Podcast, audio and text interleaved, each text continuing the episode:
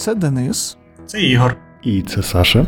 І ви слухаєте опівночні балачки, подкаст про штучний інтелект, розробку і новини світу IT. Обережно присутня нецензурна лайка. І це опівночні балачки. З нами тут є Денис. Це я. Знаю, що таке CICD Ігор. Блять. Да. І я Олександр. Ну що, сьогодні ми хочемо трохи розказати вам про gRPC, можливо, позбирати в коментарях ваші болі. Але насправді ми всі зібралися для того, щоб провести груповий сеанс терапії Денис для вас. Я буду показувати. Я можу показувати картинки е, скрінів CI і казати, що, що ви тут бачите.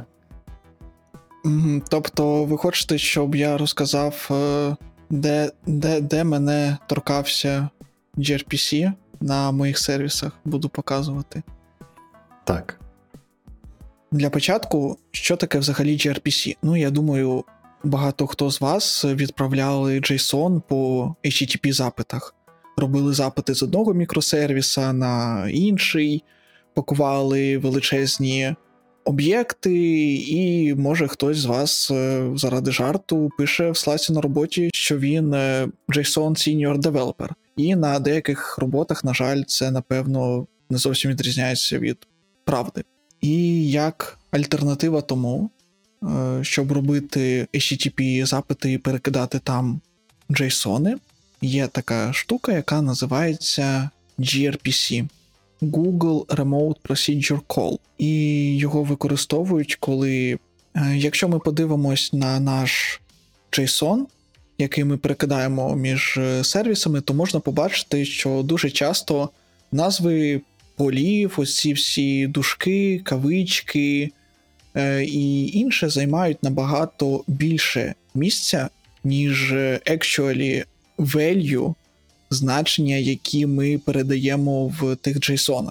Плюс в нас ще може може витрачатись додатковий час на те, що сервер до клієнта, клієнт до сервера, вони мають якийсь первинний лаг, коли встановлюється новий connection.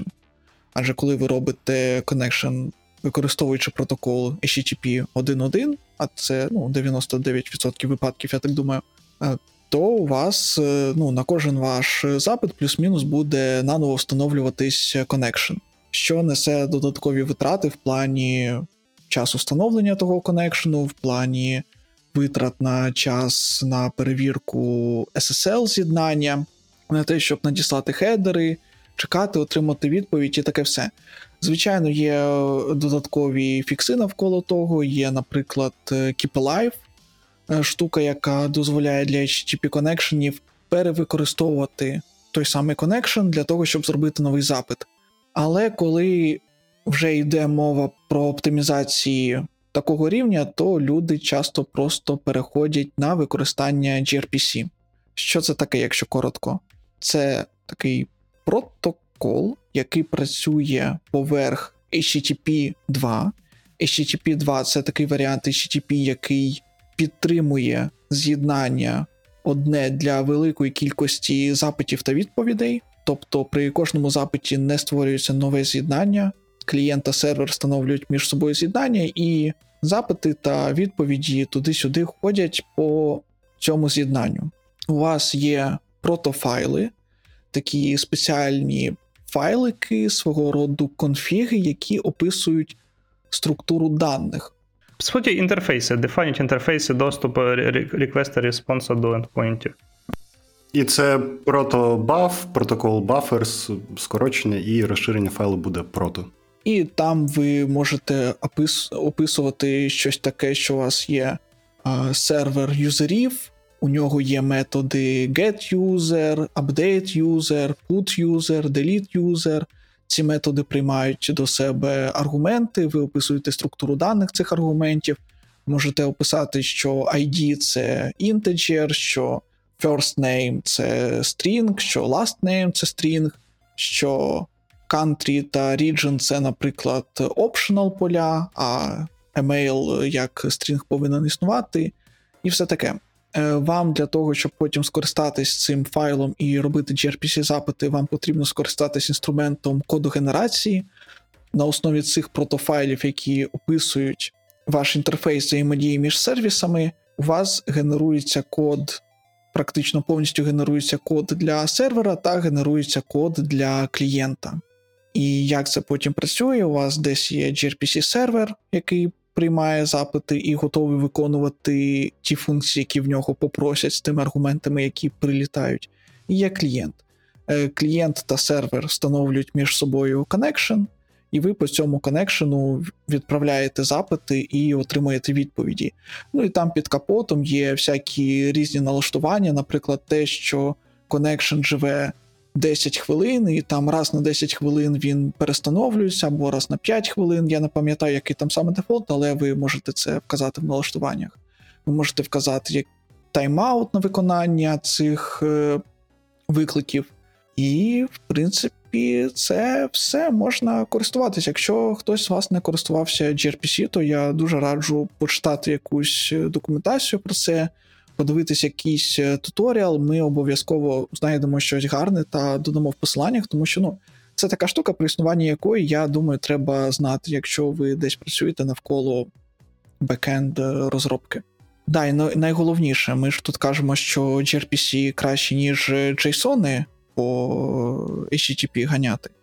Е, прикол та в тому, що коли відправляються ці запити та реквести, то вони передаються в бінарному форматі. Там не передається по 10 разів назва полів, тільки їх порядок, місце і все таке. І тому це дуже-дуже дуже сильно економить кількість даних, яку ви передаєте в порівнянні з JSON, особливо коли у вас така велика якась структура даних, які ви передаєте, де є багато різних пар ключ значення. От тепер все. Так, і того рекап. Протобафи, бінарний формат можна і так юзати без gRPC, але із прикольного чи не прикольного, що і клієнт і сервер мусять знати схему заздалегідь, вона вона мусить бути задана і оновлюватися паралельно. Еволюція протобафів це окреме питання. До протобафів додаємо HTTP 2, стабільний connection, дуплексний, туди-сюди. Генеруємо код для різних платформ і ваших улюблених мов програмування, і трошечки зменшуємо overhead на спілкуванні між різними вашими мікросервісами. По суті, це, якщо порівнювати з офісом, є люди, які працюють в різних департаментах, і один до одного ходять, взаємодіють і кожен раз вітаються. Так от, коли вони за день мусять робити це тисячу разів, в якийсь момент простіше перестати вітатися і просто хуярити в один одного документами, які треба підписати і передавати їх мовчки. І просто всі все знають, всі працюють, і це стає швидше і безперебійніше. А тепер про плюси та мінуси, як на наш погляд, з нашого досвіду з цим підходом. Особисто мені е, що подобається, що фактично через оці протофайли ми можемо десь в одному місці їх покласти в окремий репозиторій, і в мерж реквестах до цього репозиторію з протофайлами ми фактично можемо між командами домовлятись про те, який протокол взаємодії буде між нами. Наприклад, у вас є команда бекенду, яка пише бекенд на Java, і є окрема команда machine learning людей, які щось роблять на Python і вони можуть мати цей спільний репозиторій з протофайлами, і там фактично між собою домовлятись про протокол взаємодії одного з іншим, вписуючи необхідні е, речі, необхідні структури даних, домени та все інше в ті протофайли. І всі якби on the same page, і інтеграція там клієнта та сервера, інтеграція machine learning команди та backend команди проходить не так боляче, як це могло б бути, як коли є якась там усна домовленість про те, який JSON кидати. Плюс, коли ви десь якось домовляєтесь про JSON взаємодію, е, чи просто про HTTP взаємодію, у вас може бути такий прикол, що у вас, наприклад, там відсутня автоматична генерація доки по вашому JSON, е, чи вона у кожного генериться окремо у Java Backend команди і у Machine Learning команди. А тут у вас все в цих протофайлах, з яких працює кодогенерація і для клієнта, і для сервера, е, ну і для однієї сторони домовленості, і для іншої, і тут просто неможливо помилитись. У вас завжди, ну, якби клієнт буде працювати з сервером, якщо ви ну, не забули використати всі поля, які у вас зазначені в ваших структурах.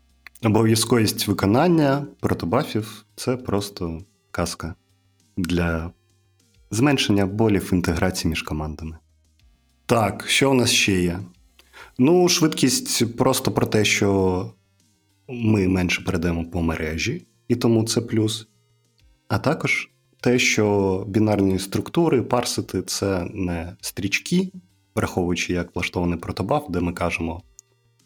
Чисто в нас йдуть байти, що означають тип, кількість байтів, і самі байти, байти це доволі швидко робити, і не треба мати складну граматику, як для JSON-парсера для умовно вбудованого. Так, що ще є крутого? Круті статуси відповідей. Це про що, Денис, розкажи. Ще у gRPC сервера можуть бути різні статуси відповіді на запит, окрім ОК. І вони відрізняються від тих, які є в протоколі HTTP, коли ми в HTTP використовуємо там статуси 400, 401, 422, 200, 201. Тут вони теж є, вони трошки різні, і вони мені дуже до вподоби. Тому що, наприклад, е, є статус стандартний ОК для валідної відповіді, і є дуже різноманітні статуси для помилок.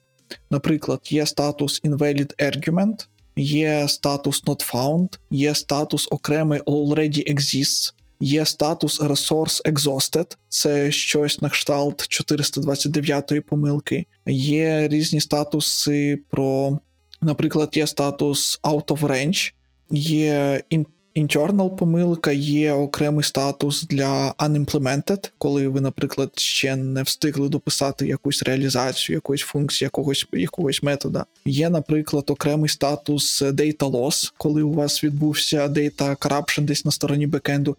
Я навіть не знаю, коли ви таке можете відкидувати. Мабуть, коли є якась проблема з базою даних, ви якось відловлюєте цю помилку, і ось можете окремий статус повернути. Всього їх 17, е, один successful і 16, можна сказати, unsuccessful.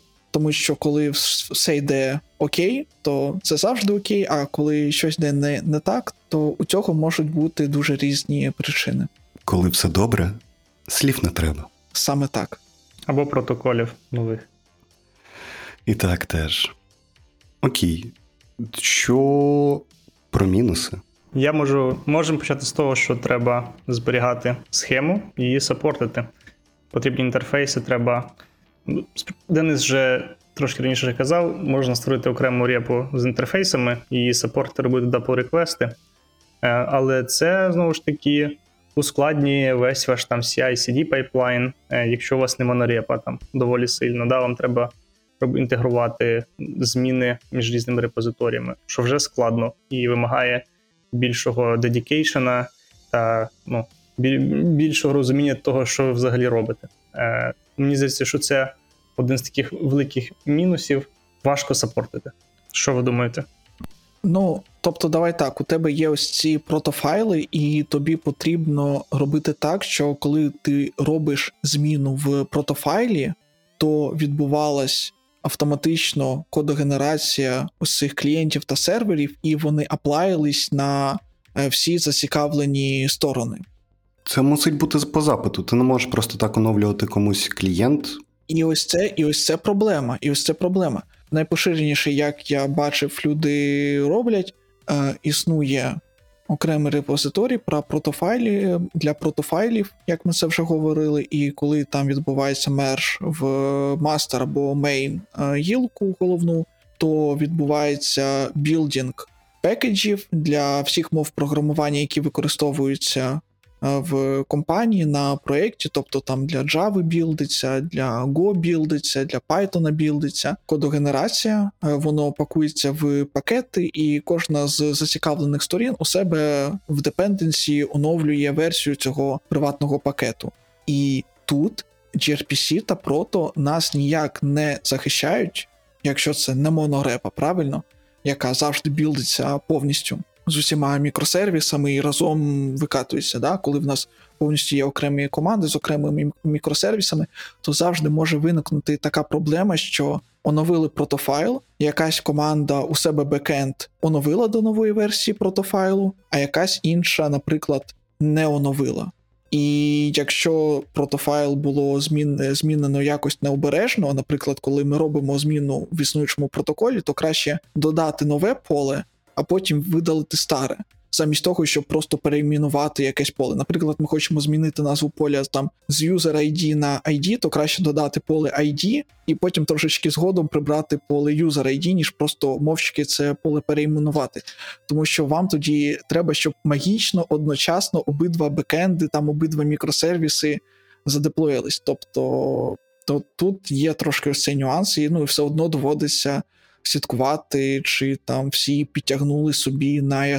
найостаннішу версію прото. А як щодо реєстрів схем, як це часто сетаплять для кейсів, коли у нас є ті ж самі бінарні формати, але ми використовуємо якісь черги повідомлень, чи часто ви бачили сетапи gRPC проєктів, які використовують Schema Registry? Не про це. Угу. Окей. Ну, у тебе просто є сервіс, куди ви це пушите, аплаєте, і люди можуть звідти пулити схеми, скіми, і потім собі щось генерувати. І там можна умовно одну схема. Кожна схема має версію, тому можна казати, що ти хочеш з 16 перейти на 17 версію і так далі. Окей, почув вас. Так, а що ще по мінусах? Дебаг дебаг це прямо велика проблема. Дивіться, ви ви, ви, е, ви робите HTTP backend на Django REST API, або там ще на на Hibernate на Java Stack. Як його дебажити, як його там тестити? Ну, це просто http сервер, ви можете будь-яким http клієнтом робити інтеграційні тести. Чи ви задеплоїли кудись цей бекенд, і ви без фронтенду просто з консолі якимось curl ом можете робити запити і все потестити, все дізнатись. REST клієнтів просто дофіга. І ви туди ну, спокійно можете написати будь-який payload, свій http request, ну і просто все потестити, що все працює. Або руками викликати якусь е, логіку. З gRPC вам для того, щоб зробити запит на сервер, вам потрібно мати ці протофайли, вам потрібно мати якийсь е, особливий клієнт. Наприклад, я користуюсь е, таким клієнтом, який називається gRPC URL, gRP URL. Я не знаю, як це правильно читати. Я дам на нього посилання. І у нас є багато дуже якісних REST клієнтів, але я б не сказав, що є дуже багато якісних gRPC клієнтів. Може, ви які знаєте зручні, які можете порадити? Да, gRPC curl це, в принципі, фактично дуже прямий аналог курла. Там також це командлайн утиліта, в яку ти передаєш там кучу флагів для того, щоб щось затестувати. Взагалі, якщо дивитися на ринок е, і шукати якісь альтернативи е, постмену, ну, взагалі, по-перше, постмен додав gRPC саппорт, і вже можна спокійно, типу, юзати постмен для того, щоб тестити свої gRPC е, реквести і респонси. До цього я також користувався Insomniєю, яка, в принципі, також саппортить gRPC, яка також gRPC клієнт, якраз яка дозволяє е, працювати з запитами до gRPC серверів. В принципі, цим доволі зручно користуватися, але все одно є якісь відчуття штучності і відчуття того, що ти далеко від. Від того, що там відбувається. Це так як з бінарним реєстром в Windows, ну щось такі з мене схожі відчуття викликає використання таких тулів. Ну так, мається на увазі, що, наприклад, на Linux, на Unix системах конфігурації часто це просто файли, а в Windows це там якийсь е, реєстр, е, куди треба незрозуміло як лазити. Ну тобто, як? Розумі... Зрозуміло як. Але з Extra Steps це там окрема якась абстракція, а не просто файлики. Далі ще можна накинути про те, що протофайли, хоч вони і описують тип даних, який є в полях, що там одне поле це інтеджер, інше поле це рядок, е, там якесь е, повинно бути масивом рядків. Ніяк в протофайлах не можна закріпити якусь валідацію даних. Я не кажу, що це повинно бути в прото, це питання дискусійне, але протофайли gRPC не вирішують цю проблему. Якщо у вас, наприклад, є якийсь API, який генерує JPEG картинки, то у JPEG картинок є такий параметр, є quality, якість JPEG картинки. Ну і це е, формально це значення від 0 до 100, хоча зазвичай там використовують десь 75 або 90. І ви в gRPC ви хіба що можете коментарем в протофайлі написати, що ось це значення, воно інтеджер і буде приймати значення від 0 до 100, але на сервері вам все одно доведеться ну, перевіряти ці значення, тобто у вас на сервері все одно вам доведеться використовувати якісь там чи руками, чи використовувати якісь ліби для зручної валідації значень, і фактично ще раз повторювати той е, домен, ті поля, які в вас зазначені в протофайлах. Отак, скільки разів коментарі допомагали правильно зробити валідацію і смут інтеграцію між сервісами. Ну, саме так. Тобто, якщо у вас е, є працюючий gRPC, використовуються протофайли і все таке, це вас все одно повністю не захищає від проблем інтеграції між командами, тому що ну, ви просто можете фактично передавати. Один одному інтеджери, тому що поле написано типу інтеджер, але передавати зовсім не ті значення, не з того ренджу їх треба все одно додатково валідувати. Окей, як щодо підтримки ідеєшками? Бо я пам'ятаю щодо інших бінарних форматів. По-перше, там кодогенерація під Python була на рівні того, що у Java є точні класи, поля конкретних типів. Для Python коду згенерованого, ну там якісь дікти, якісь ключі, може є, може нема. Ну ви там розберіться, у вас ж є серцевий, серцева схема у вас є. Подивіться, що очей немає. Як справи у нас з прото і Пітоном? Набагато гірше, ніж у Go. Пом-пом-пом.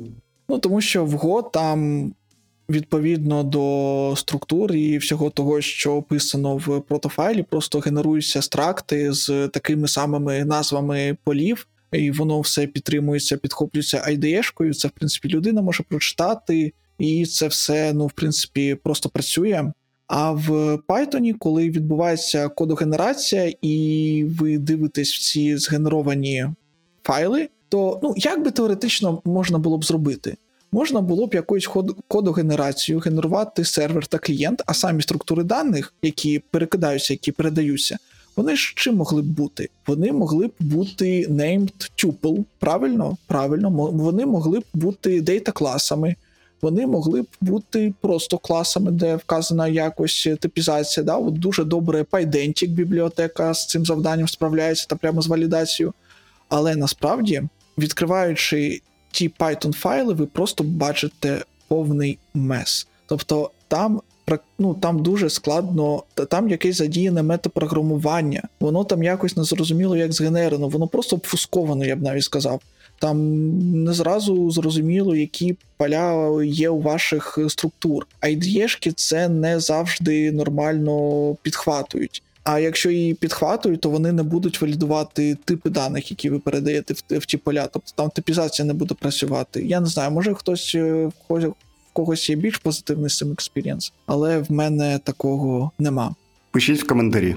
Що я хотів би додати, це один з аспектів, чого люди взагалі переходять на gRPC, це перформанс. І ми ще досі не поговорили, в принципі, як тестувати цей перформанс, як робити там умовні лоад тести в gRPC, через те, що це також, типу, окрема, окремий тулінг. Е, і там в, з мого досвіду там GHZ була доволі зручна тула, е, яка, яка якраз дозволяла робити непогані тести е, нагрузок. До речі, про навантаження. Навантаження це така штука, яку доводиться балансувати іноді. І припустимо, наприклад, у вас є Kubernetes кластер. У вас бекенд такий, що йому треба там робити багато запитів базу даних, можливо, щось обраховувати. Ну, скажімо так, вам доводиться скейлитись, скейлитись горизонтально. якщо у вас звичайний HTTP бекенд, то ви просто горизонтально скейлитесь і по раунд робіну ваше навантаження буде рівномірно розподілятись між е, подами. Або якщо ви, наприклад, використовуєте Nginx е, у якості інгреса, ну тобто такої такої штуки, що роутить е, трафік в середину кластеру, то у вас там Nginx буде розподілятись навантаження між подами, між інстансами вашого аплікейшена.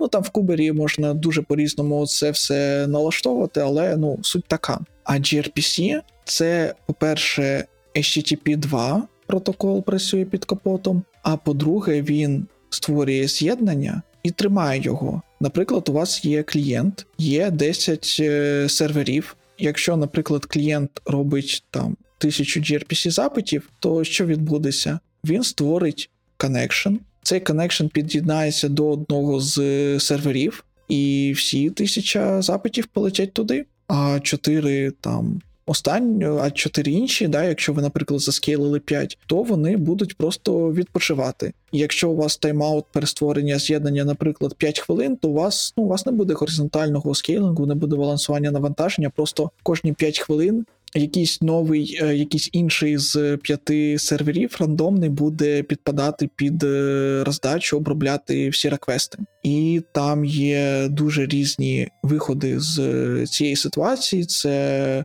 використовувати різні штуки для сервісу мешу, які вміють розподіляти трафік для gRPC, або є інший підхід, наприклад, у вас 5 реплік, 5 копій, 5 інстансів е, вашого бекенду. І того 15. Е, І якомусь клієнту треба розподілити між ними навантаження, і в кубері можна зробити так, е, що ви можете отримати 5 окремих IP-адрес і просто їх передавати не один хост, не одну IP-адресу в е, штуку, яка робить gRPC запити, а всі 5. Або там їх якось отримувати з DNS Resolution. Але ж потім там починаються приколи, що, наприклад, ваші репліки будуть скейлитись, або ви будете деплоїтись, або вони будуть там зникати, додаватись, тобто будуть мінятися ці IP-адреси, і клієнт, який робить е, запити, може трошечки за цим не поспівати. Це такий собі солюшн, і ну, з цим є трошки екстра степів. Так само, як і з дебагом. Це все можна вирішувати, можна дебажити gRPC так само, як і HTTP, е, зручно робити запити, е, і можна балансувати навантаження як для HTTP, так і для gRPC, але доводиться для gRPC доводиться робити ось трошечки цих екстра степс для цього, для того, щоб е, це зробити. Просто сам next level shit, щоб мати більше перформансу. Саме так. Ну що, дякую, що були з нами. Пишіть в коментарях, чи було вам це цікаво і корисно, чи користуєтесь ви самі gRPC, чи лише думаєте. Скидайте своєму тімліду послухати цей випуск. Ще такий момент. Мені трошечки здалось, що ми сьогодні більше критикували цей інструмент, ніж казали щось хороше. І якщо у вас є свої підходи до того, як ви це дебажите, як ви цим користуєтесь, як ви розподіляєте навантаження у себе в кластері, якщо у вас є горизонтальний скейлінг, і це щось більш зручне і класне, ніж те, що ми сьогодні сказали, то діліться своїм досвідом, пишіть е, в коментарях. Мені, мені, мені буде цікаво.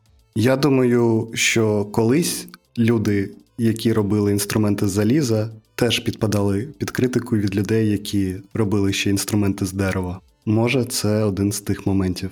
Ну, по залізу складно, от дерево, ну взяв і поїхав. Ну, все зрозуміло. От бачиш, дерево Ну, росте, та- та- взяв те і саме. все. Да, да, да. Ну, ну, ну так само, як е, з е, конями були, було.